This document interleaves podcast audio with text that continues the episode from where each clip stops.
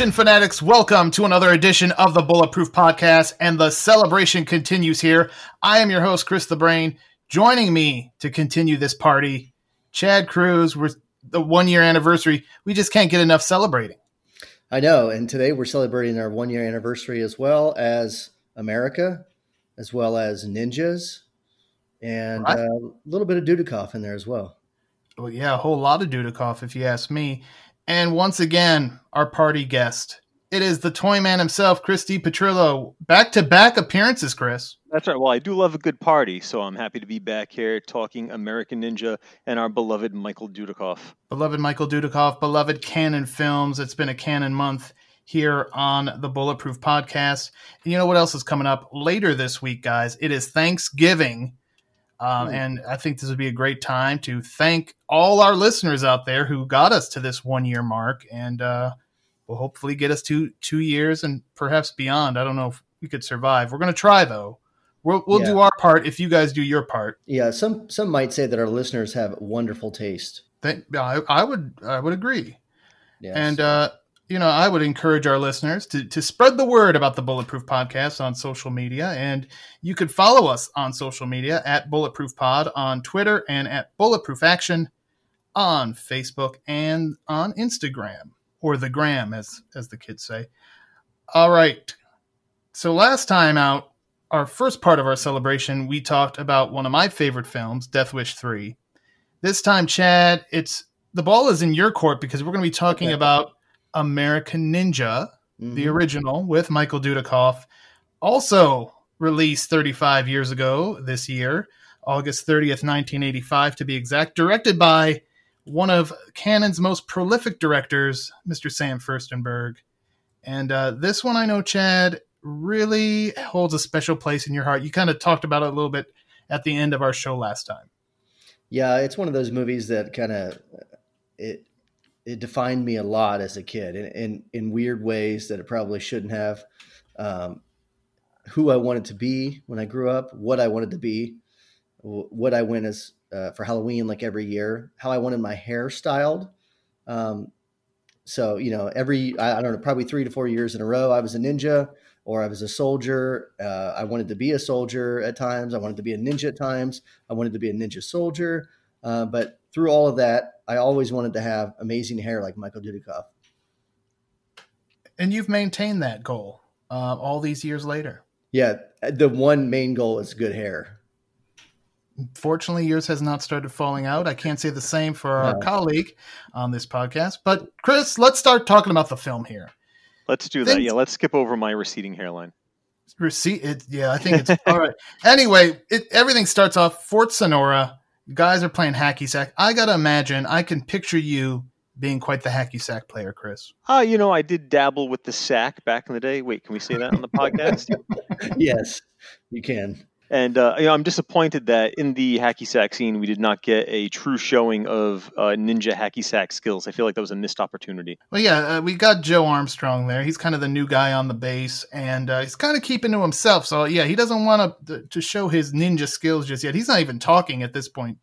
Um, and then, Chad, we're introduced to one of your, I mean, one of the reasons I'm sure this is one of your all time favorite movies. We see Patricia, the Colonel's daughter, played by the lovely and talented Judy Aronson. Absolutely. And uh, she walks out of that building and toward that car, and just uh, a bolt of lightning struck me right in the heart as like a seven, eight year old when I saw this movie for the first time.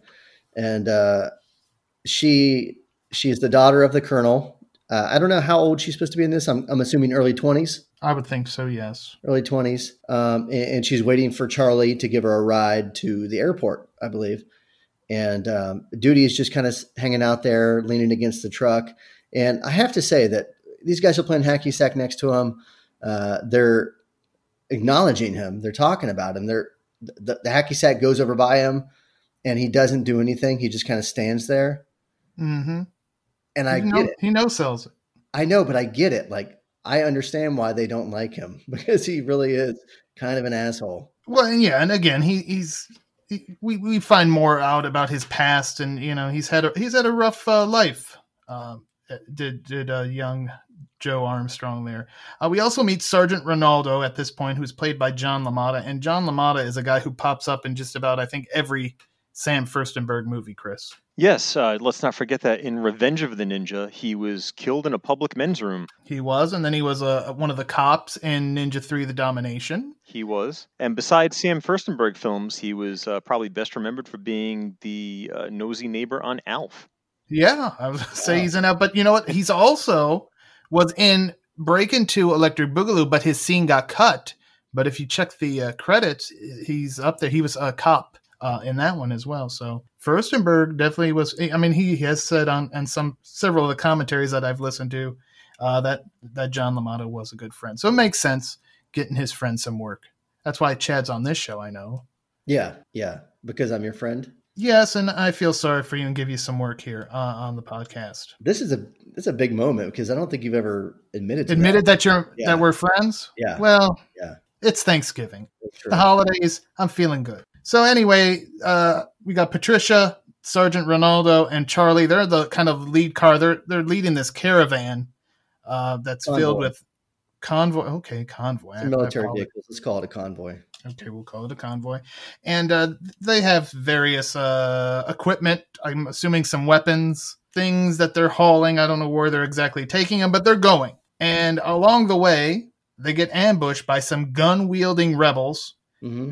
And uh, you know, one of the first people to stand up to all these guys is actually Patricia. Yeah, and I, I think it, it comes less from uh, like a tough upbringing or like she's she's a tough girl at heart. She's not you know uh, Ellen Ripley or anything. She's really just kind of like a stubborn uh, silver spoon kind of girl. That's how spoiled. I.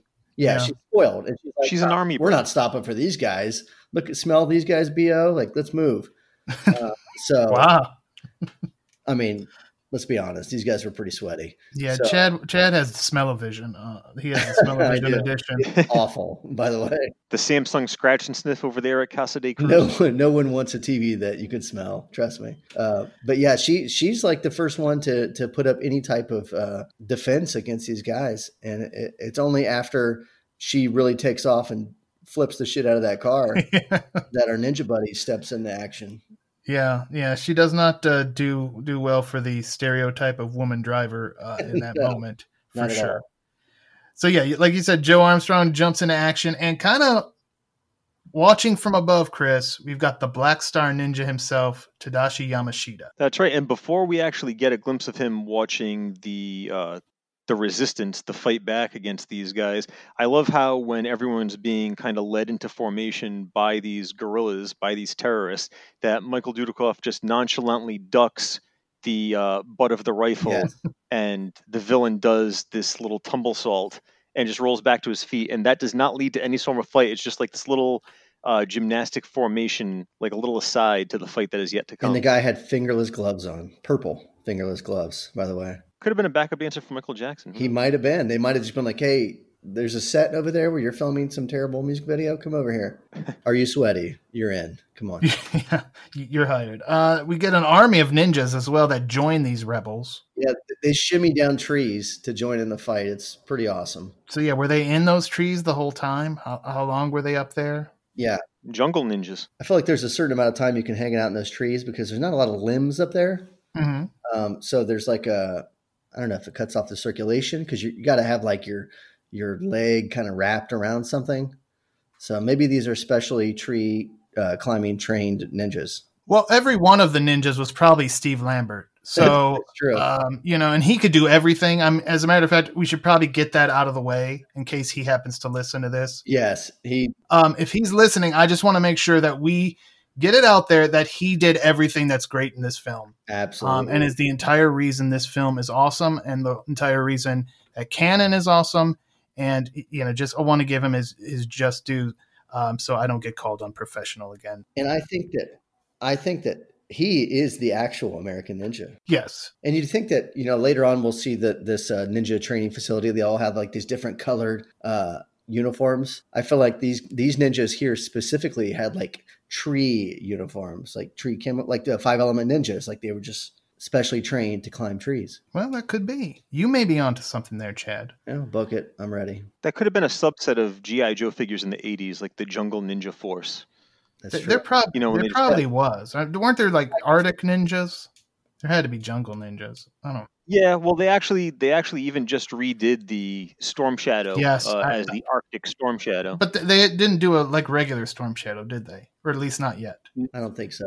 Uh, not for the new six-inch figures, but they did do an updated uh, normal, uh, or as they call it now, retro Storm Shadow, since they're trying to uh, revamp the three and three-fourth inch line. Gotcha. Yeah, I, I I did notice that six inch Arctic Storm. I'm like, well, why why are we starting here? Of course, they also had what uh, Pimp Destro, but they had regular Destro as well. So I don't I don't understand. While we're on the subject of, of these toys, I have an idea for Toy Man, but I'm going to save Oh. it for later. Okay, we think Let's I'm gonna, bring it back. We we got to get that out of the way. I mean, it's we can't have a podcast with me on it without going over some type of hypothetical figures toy company right toy without line. badgering you. Tradition. Let's do it. Yeah, that's right. let's get back. Again, uh, sooner or later, the squeaky wheel will get the grease. So we're gonna just keep hammering away until you're like, shut up. Here's your stupid. Even if it's a one off, I'll just get in the mail. Chris, Here's your I've Paul Kersey figure. Shut up. Leave I've me got- alone.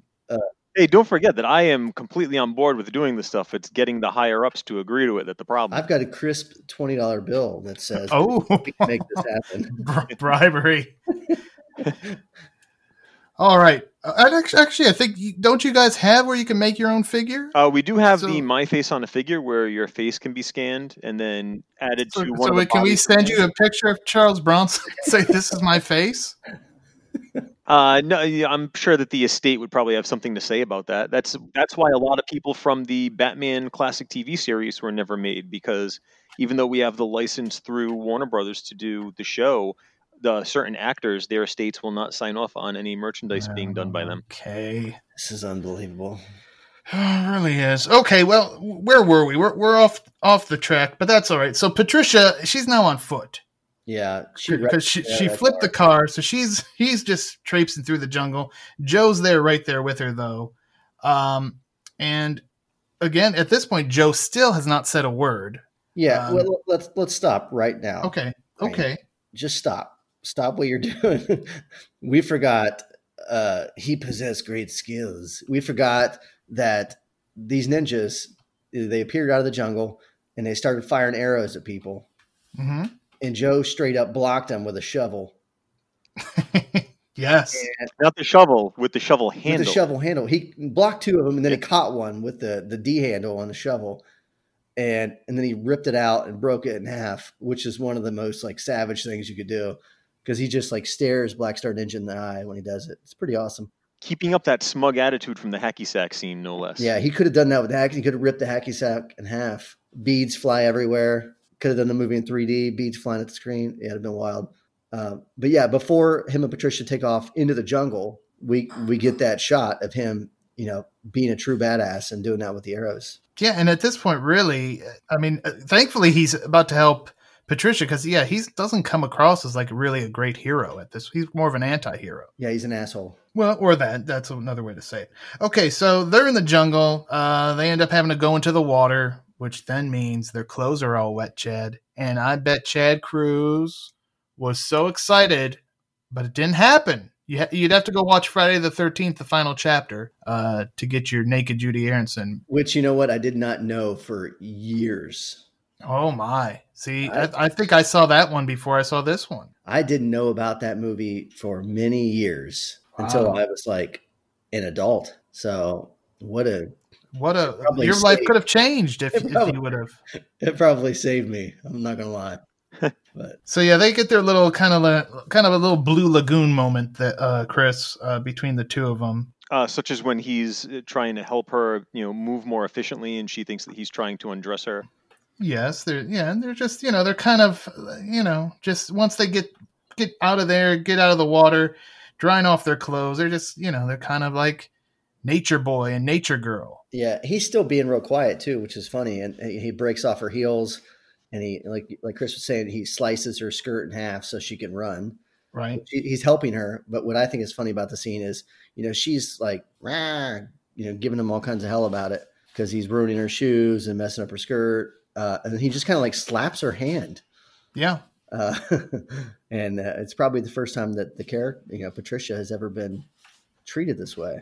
And, and maybe that's what kind of because it's not very long then after Yeah. that that there's you know a little twinkle in her eye when it Oh, comes yeah. to to Joe Armstrong. And then she gets the pan up of you know Duty's uh, tanned body there, which is Oh boy. what a bummer. You know what I mean? If you're gonna do a close up of one of the two, I mean, what were you thinking? Yeah, if you're gonna have a naked torso, I I I know which one you Yeah. wanted. Yep. It was Dudikoff, and you got your wish. Okay. Absolutely. I mean, what? hmm Uh, they get back. Uh, you know, they they get back eventually. Uh, her dad is pissed. Colonel William Hickok. He's pissed. Played by a Gooch Cook, Gooch. who we talked about on uh, the uh, Andy Sidaris podcast some time back. Yes, he's in those a couple of those movies. I couldn't have said that. I have never heard of this person. Well, we did talk about it, and then uh, yeah, we did. Trust me. Go back in the archives. I'm you can sure check I it out. on that podcast. You were on the. I mean, we we both said about four things. I think I said Gooch Cook, and you said hello, and uh, RTG took it from there.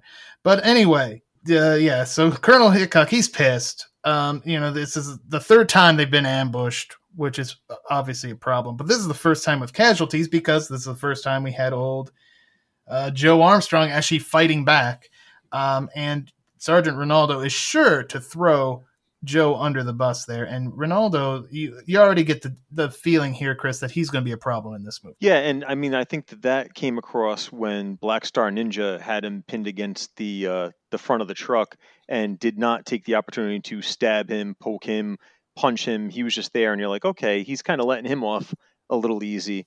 And uh, you know, we would see that unfold as the film went on. And we also, at this point, meet the other key character in this movie, at least on the side of the good guys, Sergeant Curtis Jackson, the late great Steve James.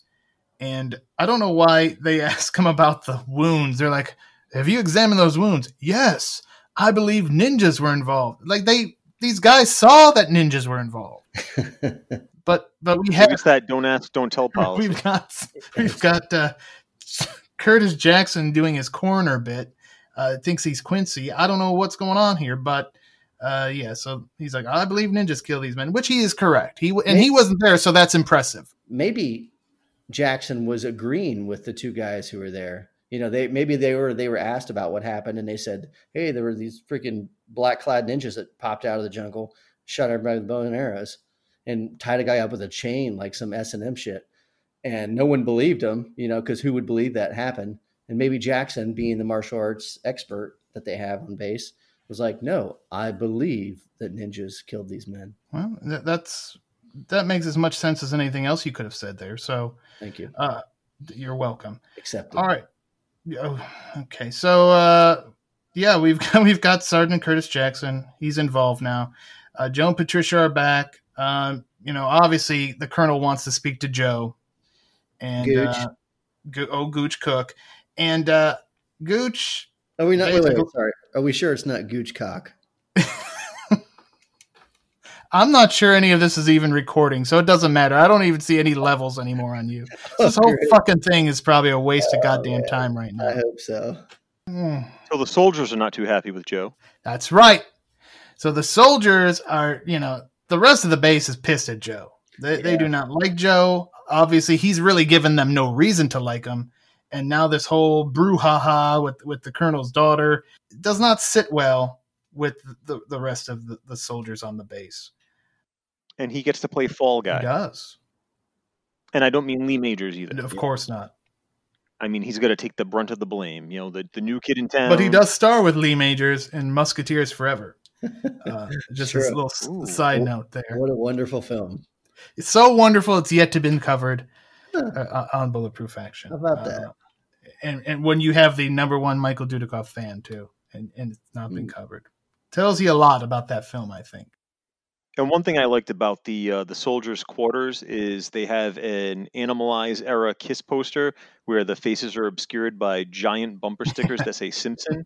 Yet at the lower portion of the poster, you can actually see the likeness of the members of Kiss. So I don't know if they were trying to like, you know, oh, we don't want Gene and Paul to sue us or anything for showing their likeness without any approval. We'll just cover them up with these bumper stickers. But whoever decorated the set forgot to do it on the lower half of the poster. And Gene Simmons would sue you too. You Yeah, I could definitely you that. guys are very lucky at Figures Toy Company that you you got his uh his approval there. that we're on his good side. Yeah. That's right. Yes, you are. All right, so now we're gonna meet uh, another one of our villains, Mr. Victor Ortega, or Senor Ortega, played by Don Stewart.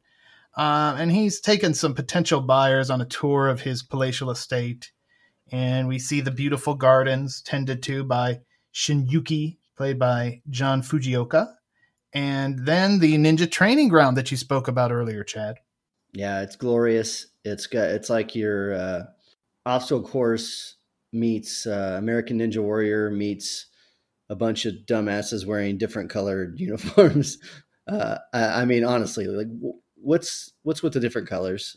As a kid, I loved it, and as like a toy maker, I'm going crazy over it because it's an awesome idea. Oh, we can just put the same body type in different paints. It's awesome, but I, it really makes no sense and Ortega, like he's leading, leading these guys around, and he's like showing them, like, ah, these guys are efficient, and uh, the everything they do is fantastic. And then he's like, see how great they are, and then Black Star Ninja beats the shit out of like six of them. it doesn't make any sense. And did you notice that the scene includes uh, a soundtrack from Revenge of the Ninja? They reuse some of the ninja fight music from Revenge of the Ninja for that scene. Very nice. You know, that's the notice it. cannon way. We're lucky they didn't use the same scene, the actual scene. no, that's PM Entertainment. Oh, yeah, Yeah, that, right. yeah, that would be PM. You're, It's you pure have got that right. That that car flipping with Judy Aronson would have been used in three other movies on PM Entertainment. But God bless both companies. I'll tell you that right now. Um, so we go into uh, so we yeah we get the big big thing with Black Star Ninja. He's obviously the best of the best. Yeah, But now we're going to find out who's the best of the best between our heroes because we get a, a great moment in the movie. Uh, I'm sure this is one of your favorite scenes, Chad, because Joe Armstrong and Curtis Jackson are going to go one on one, and uh, Armstrong does it with a bucket on his head. yeah. It's it's WrestleMania six. Like it's the main event. Hogan, Warrior. You got Dudikoff, Steve James. I mean, it's perfect and it's amazing for Cannon to have done this at the. It didn't end the way I wanted it to end. Okay, let's be honest about that. Curtis Jackson does not get his ass handed to him that easily by anybody, let alone Michael Dudikoff. I'm sorry, it should have been closer. It should have been a little bit of give and take, um, but Curtis Jackson pushes him just enough where Joe finally like gives in. It's like, all right, let's do this. And he only does it. It's like a very uh, like 70 or what 55 year old Steven Seagal kind of fight where you touch him and he just kind of flings you 12 feet. If you ever watch those like Steven Seagal movies anymore. Um, but Joe beats the crap out of Curtis Jackson and then he has the audacity to put a bucket on his head and let Jackson come after him with a, I don't know, a broom handle or something. And he still beats the crap out of him. It, it, uh, I'm sorry. As much as I love this scene, it also pains me inside. What say you, Chris? For someone who isn't entirely sure how he acquired uh, these abilities, he's awfully confident in his abilities by putting a bucket over his head and just you know dodging the bar, you know dodging the uh, the butt of a gun. Uh, you know he he's walking with that swagger. You know he's he does not care because he has that inner confidence. He knows that he can take these people out. Although you know after the fight's over when steve james makes the pitch like you know hey we can we can take this show on the road this can be like wrestling we can set up exhibitions you know was he throwing the fight was he kind of uh, you know giving uh, Dudikoff uh, or joe a little bit of leeway just to be like hey you know we can do this you know you're not really hurting me and i don't have to really hurt you we can just make it all a big show Yeah, I mean, th- an entrepreneurial spirit there by Mr. Curtis Jackson. He wanted, uh, yeah, I, I- I do love the tie-in with the wrestling, and I want to say I've seen a picture from the set where he has like an old school WWF hat on. Really? I've, s- I've seen that. that would be awesome I've seen that, like the old block logo. Um, so yeah, so obviously Curtis is is very interested in where Joe learned the moves, and as you guys mentioned, he doesn't know. He he, he just knows them. He doesn't know how he got them. It's just instinct for him at this point. Yeah, and, and Jackson's real cool. Like he loses and he immediately was like, All right, I know when I've been bested. Like this dude's all right with me, right? And everybody agrees to it. So he's kind of back in the good graces of the rest of the men. And uh and then like you said, Jackson's like instantly changes to like, how can we make money off of this? I, I like it. Uh, you know, it's smart. It, yeah. Smart business. And then he also kind of gets in a few jabs uh, because Patricia shows up mm-hmm. and you could see the, the, little twinkle now is in uh, Joe Armstrong's eye as well. Uh, and of course, as guys are known to do, he, he kind of gives them a little grief for it. Yeah. I mean, who didn't see Patricia walking down and get the old, you say twinkle, I say tingle. T- oh, okay. Well, the colonel now just wants her to go go home, uh, but she has other ideas, and her idea is to concoct this whole story uh, that ends up with Joe having dinner with her. But the way Joe gets to this dinner, because at this point he has been confined to the base after the incident with the with the convoy and the ambush, but uh, his boys Charlie and uh, old Curtis Jackson help him out and we get a pretty awesome uh, vehicular moment here, Chris, uh, with Mr. Joe Armstrong. Yeah, and uh, you know, you mentioned uh, Charlie, like how quickly everybody that's not named Curtis Jackson suddenly takes to Joe now. You know, no hesitation, no reservations about him. But yeah, uh, you know, he's not going to let anything get in the way of his budding romance, and obviously, this is to set uh, Miss Aronson up to be his Achilles heel towards the end.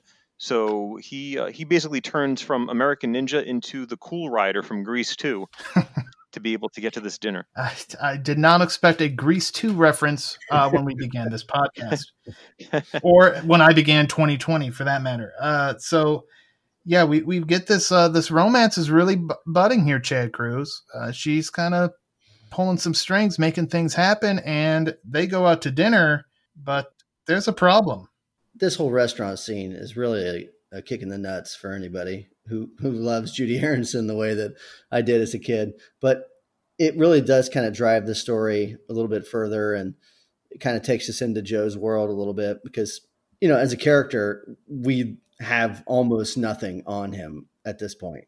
We don't know where he's from, what he's done, all this stuff, and we're getting pieces here and there. We know that he's a badass and he has all these skills and whatnot but we don't know who about him as a person at all. So the fact that he is into Patricia is like the only thing that we get. So that's what we're going to have to go on as a character and as a film. So it, it works out well, and it leads into uh, Ronaldo and Ortega, who are having dinner. Oh my God, look at that! Ronaldo's uh, not on the up and up, but they see this happening, and uh, it's not going to be good for Patricia. Right, and Ronaldo had basically told you know Ortega, "Oh yeah, we took care of of that problem. You know, he's confined to the base, and you know he looks foolish because there's Joe sitting there, two three tables over having dinner. Yeah, and he's not even trying to hide. He's like in his class A's, just hanging out, like he's he's in his uniform. This causes Ortega to come up with a plan, uh, and he has his boy Ronaldo on the take. Ronaldo. Uh, set it up. So Joe, the next day, Chris is set to make a delivery to a warehouse, but it is a trap. It is a trap because there is no one to receive the delivery. They are looking to deliver some punishment to our American ninja, and uh, it does not go so well for the men enlisted to take him out. Joe Armstrong is like the ultimate monkey wrench for every evil plan in this movie. You, you think you have him, um, and every time he's he just screws him over because he's so good. He's so damn good, Chad. He's slippery. I mean, we've got ninjas on American Ninja action. Yeah, it's everything you want in a film called American Ninja, and that's that's one of the things that you know Cannon always did so well with their ninja movies is they gave you plenty of ninja action. Uh, but in the American Ninja franchise, especially with the first couple films, um, you get to watch the star both in and out of ninja gear fight against other ninjas, which is awesome, especially as a kid. And this scene in particular, he's doing some shit like he's doing his like uh his sneaking around business a little bit better. Later on, you know, he's fighting with swords and he's, you know, bone arrows, whatever. But here he's kind of using these like other skills that you don't see throughout the rest of the film. So it's it's really cool. Yeah, and we get some vehicular mayhem again with with the truck and the uh, the motorcycle with the sidecar. Yep. We get a little, you know, a lot of action here, and that was, you know, the the Cannon way of doing business. Is you know, every few minutes there had to be an action scene, and we're getting a big one here. Um, and when it's all said and done, Joe is actually inside Ortega's operation, and we, he's kind of now getting a feel for exactly what Ortega is into, and it's obviously doing some uh, arms dealing. And uh, then uh, Joe ends up, you know, they, they figure out he's he's on on the on their property, he's on the run, and good old uh, Shinyuki John Fujioka shows up, Chad, and uh, kind of shows him the way to get out of there. Yeah, you follow me, come this way. Let's go have some tea and have a talk. Well, that's a little bit later on. He, he gives them that kind of that little shortcut. It looks like a mine or something. Maybe he goes through. Oh yeah, yeah, yeah. And then uh, kind of gives him the escape path, and the ninjas get to the jungle. and They're like, "Where the hell? You know, this guy's just disappeared." But Where'd this go? This dude go? Yeah. So Joe gets back to the base, instantly met by the MPs. They arrest him. Um, and who's the first man to speak up on uh, Joe's behalf, Chris? Good old Curtis Jackson, who is now his best buddy after their little encounter earlier in the film. Yeah, he's there. He believes a mistake has been made. Um, finds out Joe was is being charged with stealing the, the, the very military equipment that we find out, you know, Hickok and, and uh, Ronaldo are providing uh, Ortega so he could sell to the highest bidder. Um, so obviously this is a BS charge, um, and Curtis loops in uh, Patricia, and they try to speak to the colonel about it. Um, and he says, you know, he doesn't care. Joe's getting court-martialed. He he's, he doesn't want any of it. And at this point, we don't know that uh, the colonel is is kind of in on this dirty business as well. Right. He's like, make sure Joe is in cell three tonight. Right. And that's when, again, uh, once again, so, all right, Joe's in a cell. He's got nowhere to go. Black Star Ninja is got the plan. He's going to go and just kill Joe, and this will be over with. But again, another backfire for them. Um, and this is backfires big time because not only does Joe survive, he manages to escape. And that's when he runs into Jackson. He tells him about Ronaldo. And this is when Jackson then loops in Patricia. And they kind of, once again, they're going to try to go to Colonel Hickok but this does not work out well for them, uh, Chris. It does not. I mean, it's working out pretty well for Joe Armstrong because people uh, believe him rather easily, which is funny given that you know he's the new guy. No one knows a lot about him. He could very easily be a mole for Ortega's organization. You don't know what his true plans are. And uh, you know, Jackson and Patricia are just like, "Oh, Joe said that. Oh, okay. Well, it must be true." Uh, you know, fortunately, he is on the side of good, but as it turns out, the colonel is not because his offer of assistance is really all a ploy to get Joe back. Yeah, he's jail. back in jail. Um, Ronaldo's even there with the MPs to to kind of that's like salt in the wound, I would think, Chad. Mm-hmm. Yeah. And uh, you know, now they're even they've upped the charges to manslaughter, um, based on the the guards that died. You know, because Joe apparently had shuriken with him uh, right. when they locked him up, which is stupid. It's stupid. That will not stand in a court. Get mad, dude. I like it. Let's do this. Uh, yeah, I'm just come on. But again, to to Chris's point, I mean, nobody knows anything about Joe, so he'd be an easy guy to just pin something on and be like, "What?" Look at his past. Yeah, he's the perfect fall guy. Right, exactly. There you go, and not Lee Majors. All right, but once again, what happens? He possessed great skill. He does. He he's he's more like he's like Houdini. He can escape anything. Yeah. Um, and this leads to a great jeep chase because again we we had maybe five minutes of talking, so we got we got to get back to the action. Quick, kill someone in a explosion or otherwise stabbed.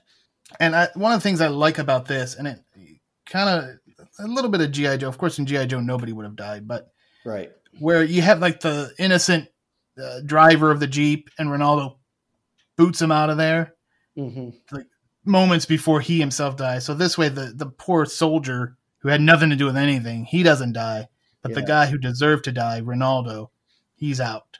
So that's right. that was nice. I like that that little bit that they put in there. Although Poetic earlier, justice. you know, when, when Black Star Ninja does come to kill Joe in his jail cell, uh, there's an awesome fight scene on top of a bunch of trucks, and eventually the MP show up, and one of them gets it, and you know he was just doing his job, right? Right. But did he get it from the Black Star Ninja? He did. He did, but you know, so I- that's that's what I'm. It's a bad guy doing it. Like if Joe would have killed him, that would have been wrong. that would have been messed up. like, whoa, what just happened? All right. So now all this nonsense has happened. Ronaldo's dead. Hickok calls over Ortega, and we now know for sure this guy is dirty. I knew oh, it. I knew it all along, brain. You did? Yep, no one has a daughter that hot without selling their soul to the devil. All right. I have no idea. I don't Are know. we speaking from experience, he doesn't Mr. know what he's Cruz? Uh, that's fine. So yeah, I, I, why would yeah why would a father want a daughter that you would think that would cause him great yeah, it's problems? actually the, the, it's like my nightmare. Actually, Right, your daughter's that hot, she's Yeah. going to have all kinds of situations happening that you are not going to want to think about or you're going to want to try to prevent. well, that's probably why he's such an asshole, and he like he has made his way so far up into the military because he's like, I have to continue to be promoted to make more money, to have more power, to have more people beneath me.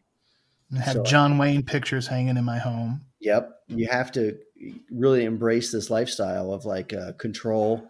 That way, nobody tries to mess with you. Okay, well, yeah, so Hickok at this point though does kind of want out of out of the deal. He was in on it, but he's like, "You know what? This is this has become a mess. It was going fine there for a while. You were ambushing my convoys. I was getting my kickback. Everything is great. Now people are dying. Um, so he's he's he's getting cold feet. But it seems like Ortega may have suspected this, Chris, because he has a little insurance policy in the form of his boy, the Black Star Ninja, kidnapping Patricia. That's right. And what better way to get a man to do your bidding than to kidnap his daughter, his own flesh and blood, putting Patricia in the damsel in distress situation and setting us up for the climax, the big third act where it's uh, all hands on deck. Uh, once again, Joe infiltrates Ortega's compound, and this is the the scene you were, were talking about, Chad, Yes, uh, where he meets Shinyuki, um, and they we get a little. This is where we kind of fill in some of the blanks about our boy Joe Armstrong. yeah. Uh, John Fujioka, what an awesome father figure uh, for the several minutes he's on screen.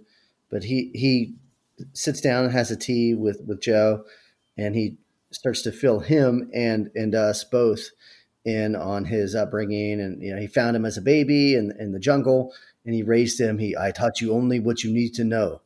And he taught him all kinds. And by only what you need to know, he means like ninja skills, uh, how to use swords and shit. Not like you know how to like make a fire or uh, you know clean, purify water, but to throw ninja stars. So uh, Shinyuki like kind of reminds him of all these things, and then Joe starts to remember it, and he does the whole Kobodera and like ninja magic, and it, it's a really cool scene.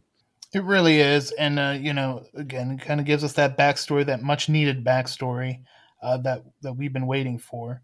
Yeah, Um, at this at this point, then Joe interrupts the big arms deal. So that guy uh, that uh, Ortega was wooing earlier on, you know, taking him on the tour, he's there to buy this missile launching device. What was it, Chad? A rocket launcher? A miss? What is it? Missile Okay. device. I like that. That's good. It's a missile device. Okay. Uh, but Ortega's there and he's got the Patricia card and he's going to play it. So that kind of puts a, a kink in things. And then we get hit. And then let's not forget, even though they are not that great because the Black Star Ninja could easily kill him, Ortega's ninja army shows up and it's an awesome scene because you get the puff of smoke Oh yeah, and Shinyuki shows up. So they they're there back to back, surrounded by Ortega ninjas, and it's more ninja fighting. For a movie called American Ninja, we certainly get our fair share of ninja. I mean, th- this was kind of you know they they had closed the book on the first Ninja trilogy, and and shifted over to American Ninja, and uh, they didn't miss a beat. Uh, you know, they did not miss a beat. So then uh, we get Hickok and Curtis Jackson and the rest of the army guys. They arrive. They storm the gates, um, and you know this leads to more awesomeness. Yeah. We get the colonel finally gets he finally gets like payback, you know, because he he's made some mistakes and he he's ready to atone for them, and his atonement includes getting a lot of weapons uh, and basically uh, going to war against this uh, this illegal arms dealer in the Philippines, uh, which right. who's who's kidnapped his daughter. Who's I mean, kidnapped that's... his daughter? So uh, like, you got my daughter. So it's a uh, yeah, it becomes this massive gun battle slash uh, sword fight. You know, you got Joe and Shinyuki over there going, you know, uh, Batman and Robin style back to back against Ortega's ninja goons, and it's so awesome. Like it is everything that American Ninja. If you put the poster up and you put like a dude in a military uniform with a sword, you're like, okay, so he's a soldier and he's a ninja. Well, that's what the finale is. It's soldiers fighting against ninjas at the same time as ninjas fighting against ninjas, and it's magical. And I like for a moment there, the the uh, prospective buyers are like, "Oh, wait a minute, let's let's check this out. Like, this is an awesome show." Yeah. They're but like, at some point, they're like, "Okay, we've had enough of this shit. We're getting out of here." Yeah, they stood there like you would stand there at the end of a Marvel movie waiting for the end credit scene to pop right, up. So they're like, "Oh," but then they're like, "No, we're out of there." And now Ortega's like, "Oh no, you're not," and he takes care of them.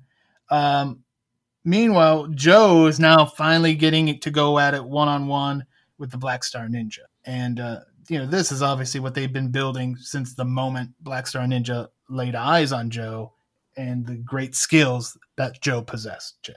Yeah, and uh, we we already know that he possesses great skills, and the only one, and he had proper motivation with Patricia being captured, but now after fighting against a, a bunch of you know nameless, face, faceless guys, he's warmed up, he's ready to go, and then what happens? His father figure gets killed. Mm. Oh, talk about motivation. So now Joe really wants to kick some ass. Like you say, he goes mono mono against the Black Star Ninja, and there's swords and lasers and all kinds of crazy shit. Yeah, the laser. I, I love the laser. I always, it's like I, every time I watch it, I forget about the laser, and then the laser comes, and I'm like, oh my god, he's got a laser. I mean, that's every every time. I don't one of these days I'll remember, but I hope I don't really because it's it's such right. euphoria every time that comes on the screen. Like no wonder he's like the top ninja. He is a freaking laser. Right. It's like if you have a shark with laser beams attached to it, how awesome are those? A ninja with a laser beam, it's, it's the same principle. Ortega would have ruled the world. Um, and speaking of Ortega, he's now going to get in his chopper. Um, he's got Patricia still with him. They're going to wait though because he needs his boy, the Black Star Ninja. He he recognizes that uh, part of his success, uh, or a good chunk of it, most of it, relies on having the Black Star Ninja on his squad. He literally um, sends the Black Star Ninja to do everything. Right. Even though the Black Star Ninja kind of failed here, well, definitely failed, but you know he's still the be- the best of the bunch. So we get that. We get uh, Colonel Hickok. He tries to to intervene here, and he gets shot. And I guess I mean I, I remember watching this with my mother, and a mother's point of view, I guess, is different than mine because she's very like, did he survive? I'm like, I don't know, mom. I don't think so. But she was very concerned if Colonel Hickok survived or not. I'm going to say no. I think I think it's a good no because he he turned it around, right? He made mistakes and he atoned for them. Right. Yep. His daughter's saved in the end. It's a good way to go out, you know. He atoned for his sins before he passed away. All right, so now the, the, the helicopter's taken off, but Joe that's not going to stop Joe because for, isn't there a rope for some unknown reason so he can climb it basically? Um, so yeah, Joe makes his way onto the helicopter. Chris. Yeah, uh, you know, you mentioned having the rope. I, I think it was a requirement in '80s action that every helicopter has a rope so that people could dangle and climb and swing and sway from it. And uh, Joe saves the day, saves Patricia, and his good buddy, Mr. Jackson, decides to put the exclamation point on all of the action that we saw in the third act in the form of blowing that copter to hell. That, like you said, that is the exclamation point on this thing an exploding helicopter. They really went all in on the finale. And we even got to see Curtis Jackson fight like a discount Bolo Yeung at one point. uh, he's like a Dollar Tree Bolo Yeung he's great and uh, he doesn't put up as much of a fight as Bolo Yeung would have. But when Jackson comes in with that with that rocket launcher, oh, it's so good. This is just such a great movie, and um, very glad we're covering it. Um, you know, fitting of our celebration for sure, uh, along with Death Wish Three, American Ninja, two great movies from 1985. Chris, any final thoughts on American Ninja? Uh, it's one of my favorites. You know, since the time I was a kid, watching it in the living room of my aunt's house, and had it on a VHS that I would rewind and rewatch constantly. This is a Cannon classic, right up there with Death Wish three, right up there with The Avenging Force. It's it's one that belongs in every action fan's collection. Uh, thanks in part to the legend Michael Dudikoff and some of that crazy ninja action that we And, and the see. thing I like about American Ninja is how good it is, but I think everybody on this show would say that the second one is even better. yes, the confrontation is the Godfather two of Cannon sequels. It really is. It really is. Chad, final thoughts. Oh my gosh, uh, I I did find uh, it wasn't recently that I found this this new connection, but it was in recent years, maybe 10, 15 years ago, that I found this new connection with the film, and that was in way of as the finale is is really ramping up as the military kind of attacks this base that Ortega has. You see these uh, these these vehicles, these army vehicles, and they they look like a, a tank hybrid. They don't they're not tracked. They have wheels but they have dudes on top with uh, machine guns and stuff. Um, and those were the uh, M706, the the Cadillac Gauge Commandos, is what they were called. Um, but these are vehicles that they used in the 80s for like MPs and stuff like that. Used them, but I actually uh, was assigned to one of those vehicles, not the 706, but the M1117 ASV is the vehicle that I used in when I was in Iraq in 2008. And I'll tell you what, those vehicles and that this whole thing, you know, this one came out, out obviously just before uh, Delta Force, a few months before. But and this was in the heart of my GI Joe love, so it kind of had that GI Joe vibe with with this with this movie, and then with Delta Force. So yeah, I, I was like predis- predisposed to love this movie just based on my GI Joe love, and it was a, like a cool live action GI right? Joe. Which we're still waiting to get one of those. It's coming. All right, guys. Uh, let's talk about. Well, Chad, you said you had uh, a little something to talk about. You, you I had one uh, toy idea. We, we've pitched it many times. It- It's the- you know the Cannon, these heroes, these Paul Kersey guys. These- I was thinking maybe it's easier if we just start a Cannon Hall of Fame or Cannon Hall of Heroes line, and we include Joe Armstrong. Mhm. Uh, we could have the villains. We could have the Black Star Ninja in there. no, you just called it a heroes. Well, we could also have a villains line as well. Now, if we were to do this hypothetical toy line, would we use the same Joe Armstrong sculpt to make a Matt Hunter, or would it be an entirely all new? We could figure? do uh, James Braddock. We could we could do Chuck Matt Hunter, or we could do Duty Matt Hunter. Uh, Richard Lynch. We could have him in the in the Hall of Evil or whatever. Hall of I don't know why we ha- you haven't done this already. I I, I don't know what you're doing over there. but Listen, oh, I'm, doing plenty. Trust me. If, if it was my money at work at play, there would be uh, a lot of these types of figures. Trust me, because I am all on board for this stuff. And you know, it's it's proven that some of these niche products uh, do retain their value or do have an audience. Because if you look at the stuff that Shout Factory does with some of their horror releases, and they'll get some of those uh, limited edition figurines put in Yep. with them. I know that their Night of the Demons release, they had the Angela figure from Night of the Demons, and that is not a very well known horror Right. property outside of the cult audience. And that figure on the secondary market goes for like two hundred and fifty dollars Yeah, now. I got the uh, Night of the Creeps uh, with the Tom Atkins Nice. uh, figure from them. That's another one that I, I think that goes for like one hundred and fifty now. Wow. Keep that in mind. he's like pulling up his eBay account right now. They actually just announced uh, the original My Bloody Valentine coming with the Yeah, so yeah, they're doing things. So yeah, there, there, there's definitely seems to be a market. I think the they figure it feels like horror movies they'll, they'll do more with them for for whatever reason. I don't know if they Yeah. think those people are, are more bloodthirsty, diehard fans. I, I I don't know. Well, it's that, and I think that you know, usually, I mean, outside of like the Tom Atkins that you've got, it's usually the villain, so it's usually some form of character, you know, some form of of monster or, villain that has this little hook to it that you know makes it uh, that gives it the appeal. You know, if we did a Joe Armstrong figure, while it would be cool to us, to a lot of people, it would just look like some type of twelve inch or eight inch GI Joe. yeah, and I think that horror is more niche than not not in there's fewer people who watch it, but they're a specific group of people. Whereas like action is kind of like action com there's it, it's like broaches more genres i don't know like more people have seen the matrix than have seen My Night of the Bloody Demon. valentine night of the demons you know what i mean like The horror group is like the wrestling fans of the Yes. movie Yeah. industry. Agreed. They will they will dump as much money into things as they possibly can. Yes, because when they love something, they love it. All right. Well, once again, we've talked about figures that you don't have, but what about figures you do have? I did see uh, Santa Claus is available Whoa. from Figures Toy Company. That's right.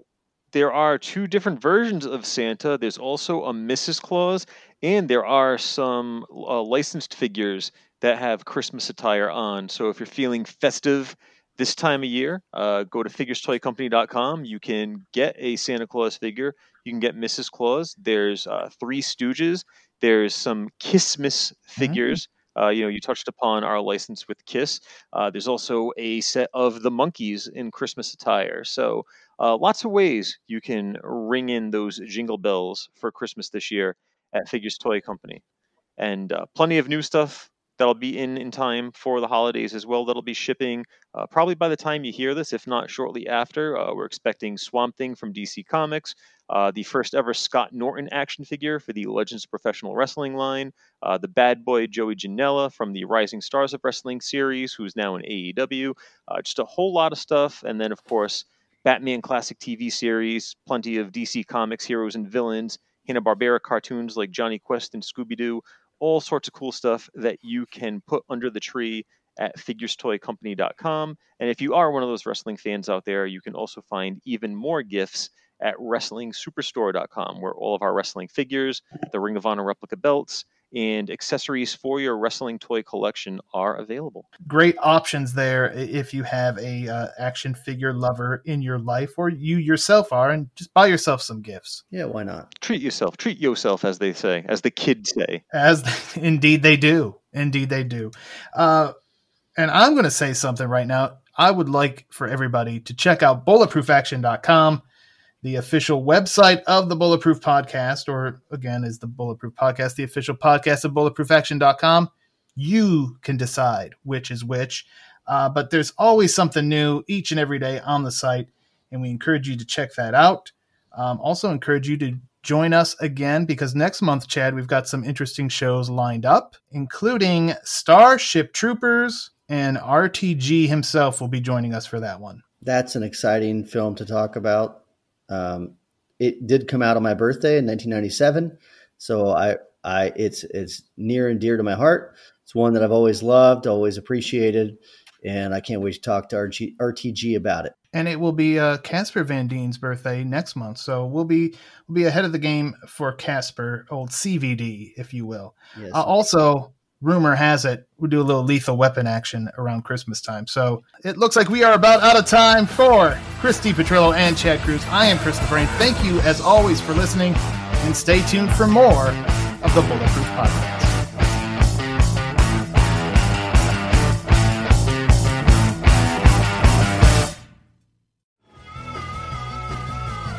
You're listening to the Geekscape Network.